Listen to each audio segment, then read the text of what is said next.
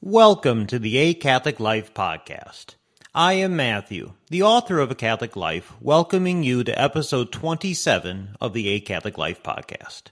In today's episode, published for the 12th Sunday after Pentecost, I address the following two topics.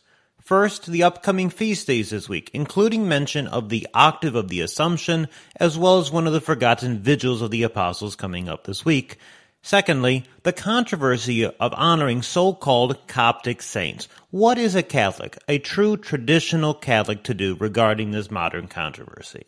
But before we delve into these issues, I'd like to stop and thank the sponsor for today's episode. This episode is proudly sponsored by CatechismClass.com.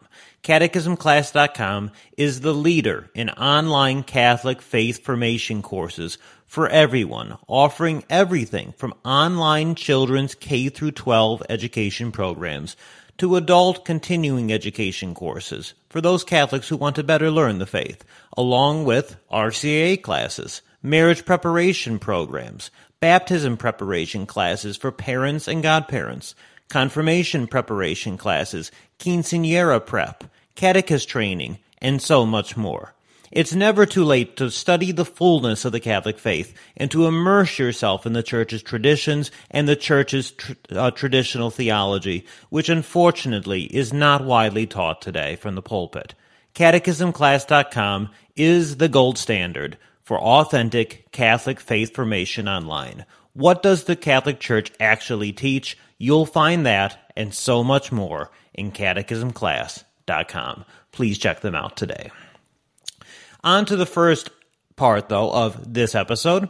I'd like to go over some of the upcoming feast days this week, as I have been prone to do in the past um, episodes, really, since this show has started.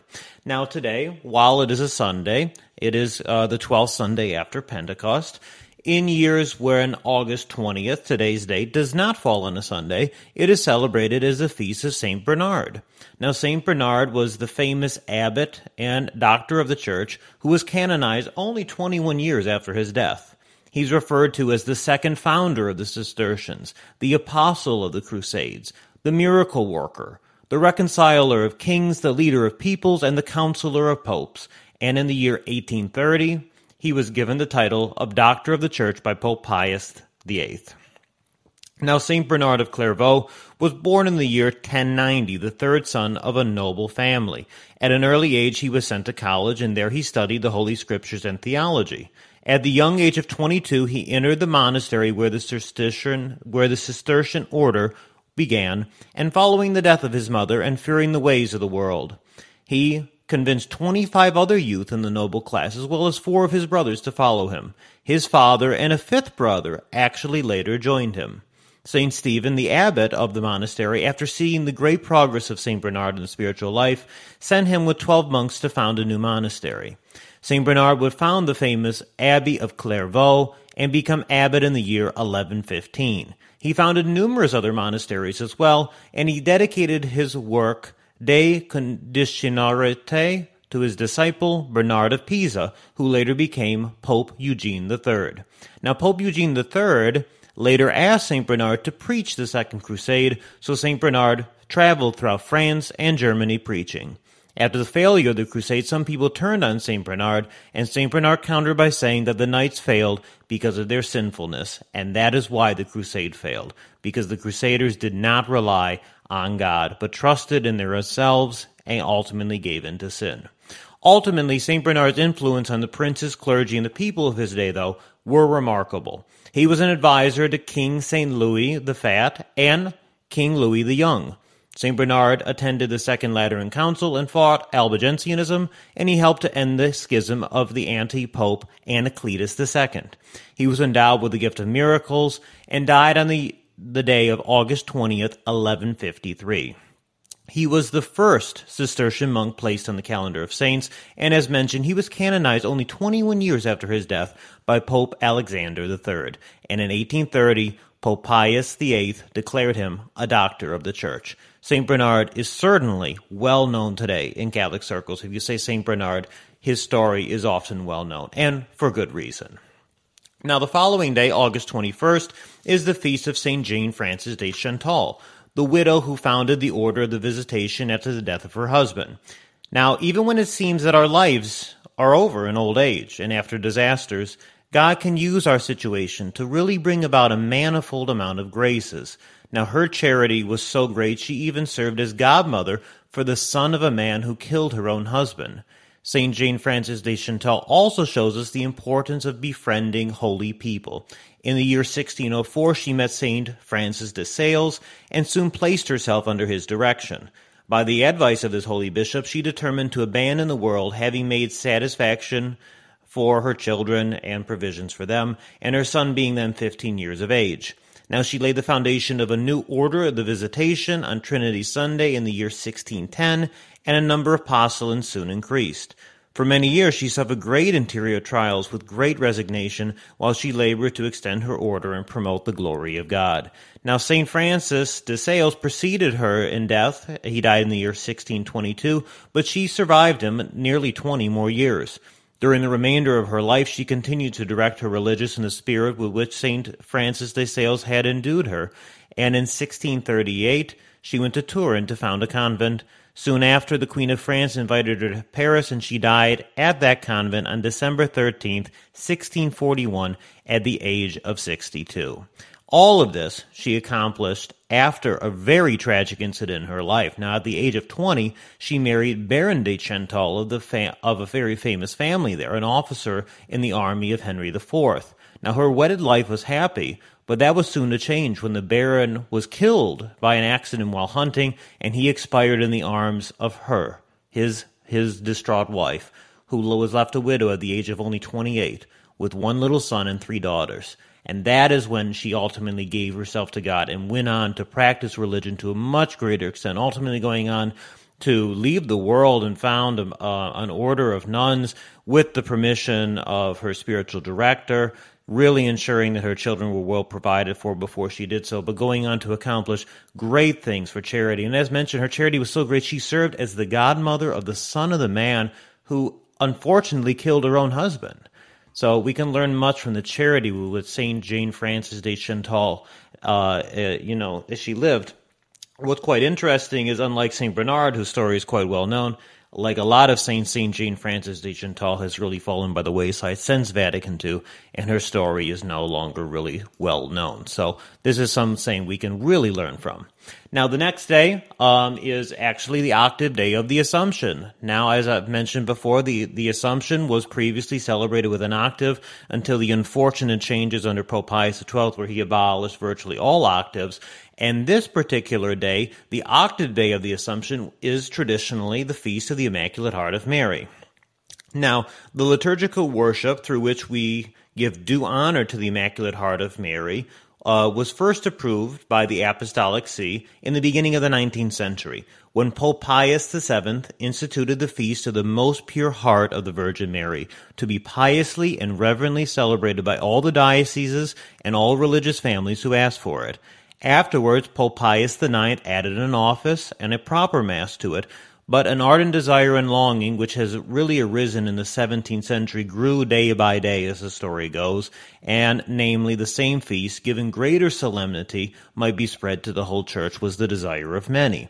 So in the year, relatively recently, in 1942, Pope Pius XII acceded to this wish, and during the terrible war that we know as World War II, which ravaged almost the entire known world, he really trying to pity the infinite hardships of men, and because of his devotion and confidence in our Heavenly Mother, in solemn supplication, entrusted the entire human race to her most generous heart, and in honor of the same Immaculate Heart, he ordered a feast to be kept forever with its proper offers and Mass, and that is celebrated today that is August 22nd, the day of the octave of the Assumption. It is also a really ideal day for us to pray the act of reparation to the Immaculate Heart of Mary. If you go online and search act of reparation to the Immaculate Heart of Mary, print that out and really make an effort to pray that this coming Tuesday, August 22nd. August 23rd is the feast of St. Uh, Philip Benizi. He was a Servite cardinal and a preacher. He lived in the 1200s.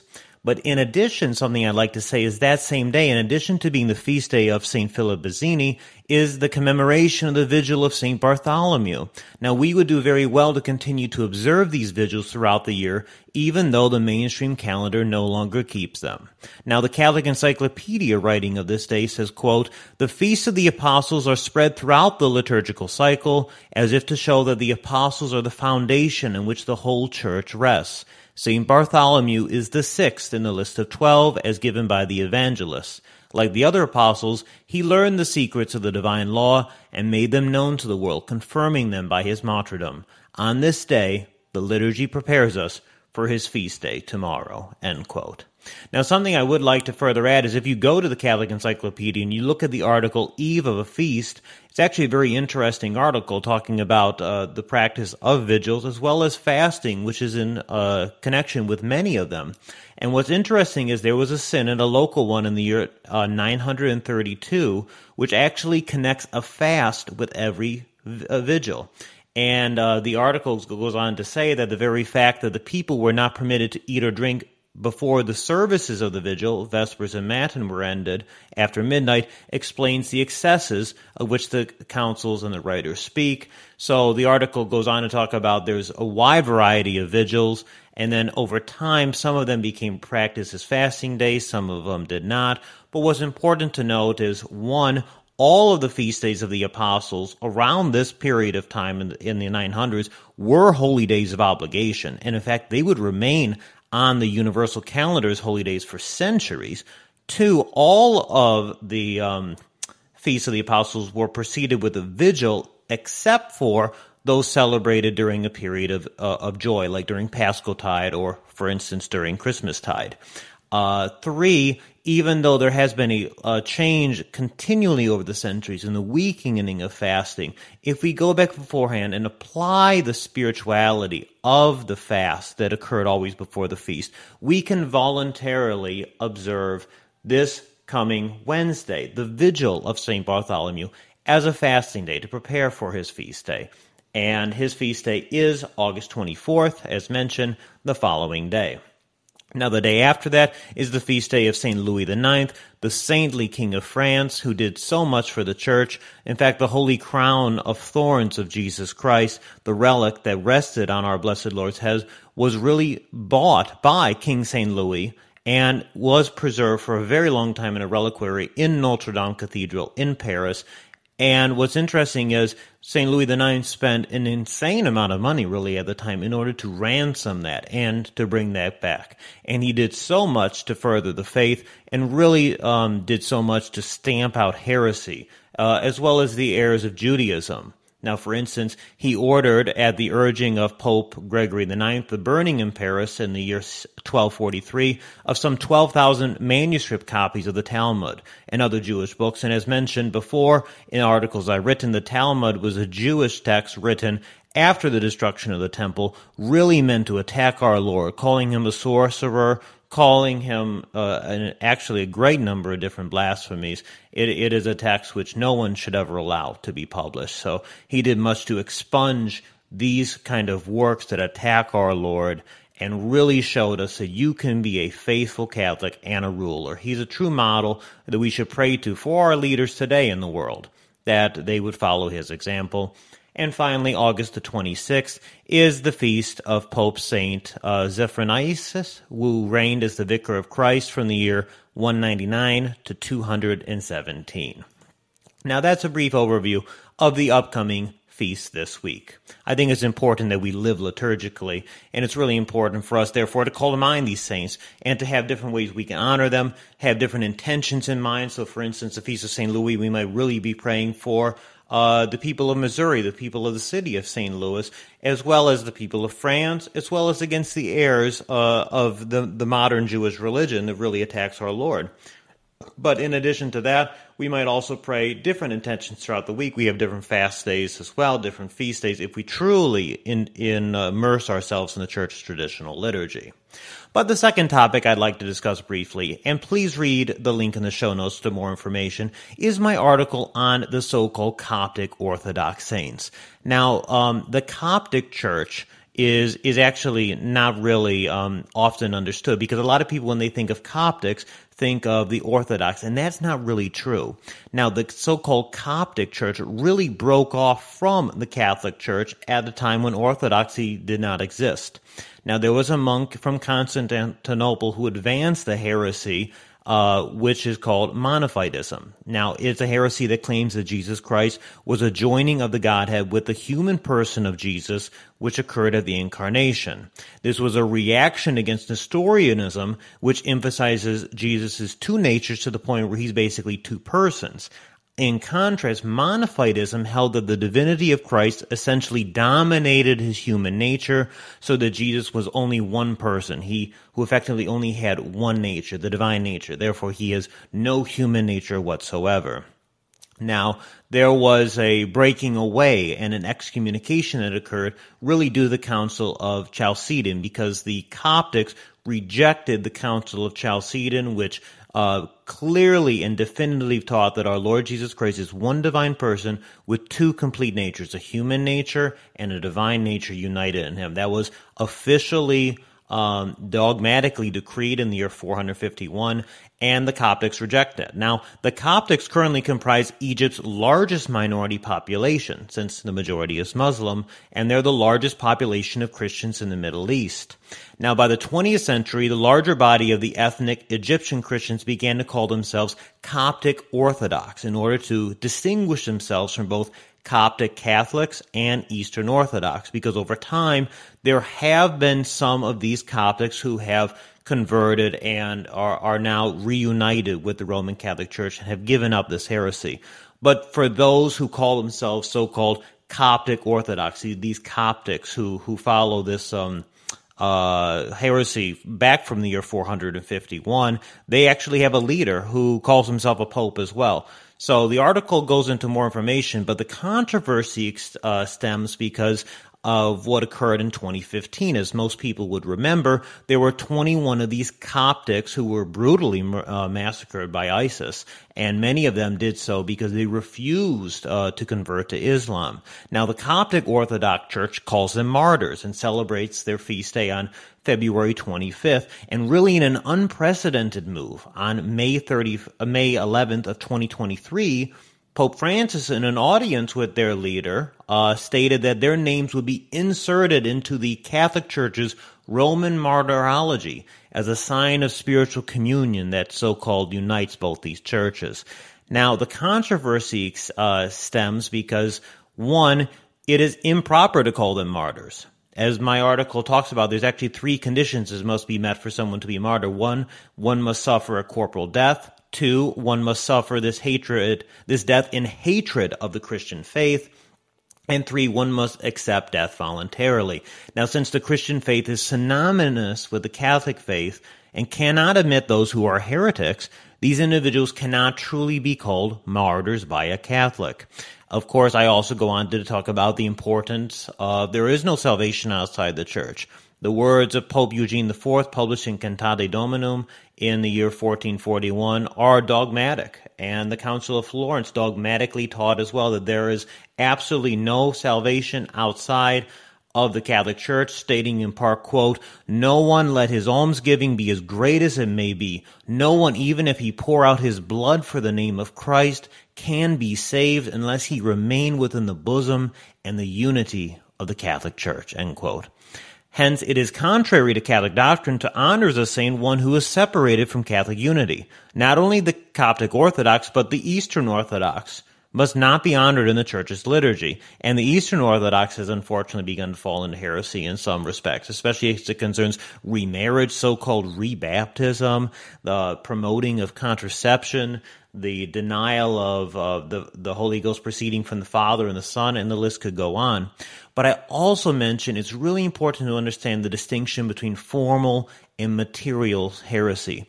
Um, we can nevertheless still hope, therefore, for the salvation of these 21 men who gave their lives, even if we should not honor them liturgically, and even though we should call upon the reversal of their inclusion in the martyrology. So how can this be? How can we hope that they are actually in heaven, but be very clear that they should not be honored as saints. And this concerns a crucial definition of formal versus material heresy. That's something that a lot of people don't go into a lot of detail, but there's clearly a definition um, that people need uh, to be taught. So, in the Catholic Church, heresy has a very specific meaning. Anyone who, after receiving baptism, uh, pertinaciously denies or doubts any of the truths that must be believed with divine and Catholic faith is considered a heretic. Now, there's four elements to be verified to constitute formal heresy. Uh, previous valid baptism is one. Uh, external profession of still being a Christian uh, would be another. Otherwise, a person would be an apostate. Three, outright denial or positive doubt regarding a truth of the Catholic Church, which has actually been proposed as revealed by God. And four, the disbelief must be morally culpable, where a nominal Christian refuses to accept what he knows is doctrinally imperative. Uh, that, if you have those four, that is formal heresy. Objectively, therefore, to become a heretic in the strict canonical sense and to be excommunicated from the faithful, one must deny or question a truth that is taught not merely by the authority of the church, but on the word of God and revealed in the scriptures. Subjectively, a person must recognize his ob- obligation to believe. If he acts in good faith, though, as with most persons brought up in non-Catholic surrounding, the heresy is only material and implies neither guilt nor sin against faith. So that's the key distinction. Many of these so-called martyrs might have not even known that what they believe was opposed to divinely revealed dogma, especially the man who converted in the spot and said, I want to side with them. I want to follow the God that they claim to serve and thus gave his life. Thus, the Catholic bishop of Giza, Italy said, quote, the men entrusted themselves to the one who would soon receive them. If we can discuss the use of the term of martyr applied to these 21 victims, we can hope with the bishop that they too will be united to the one who they ultimately sought to serve, hoping that they just fell into material heresy and not formal heresy.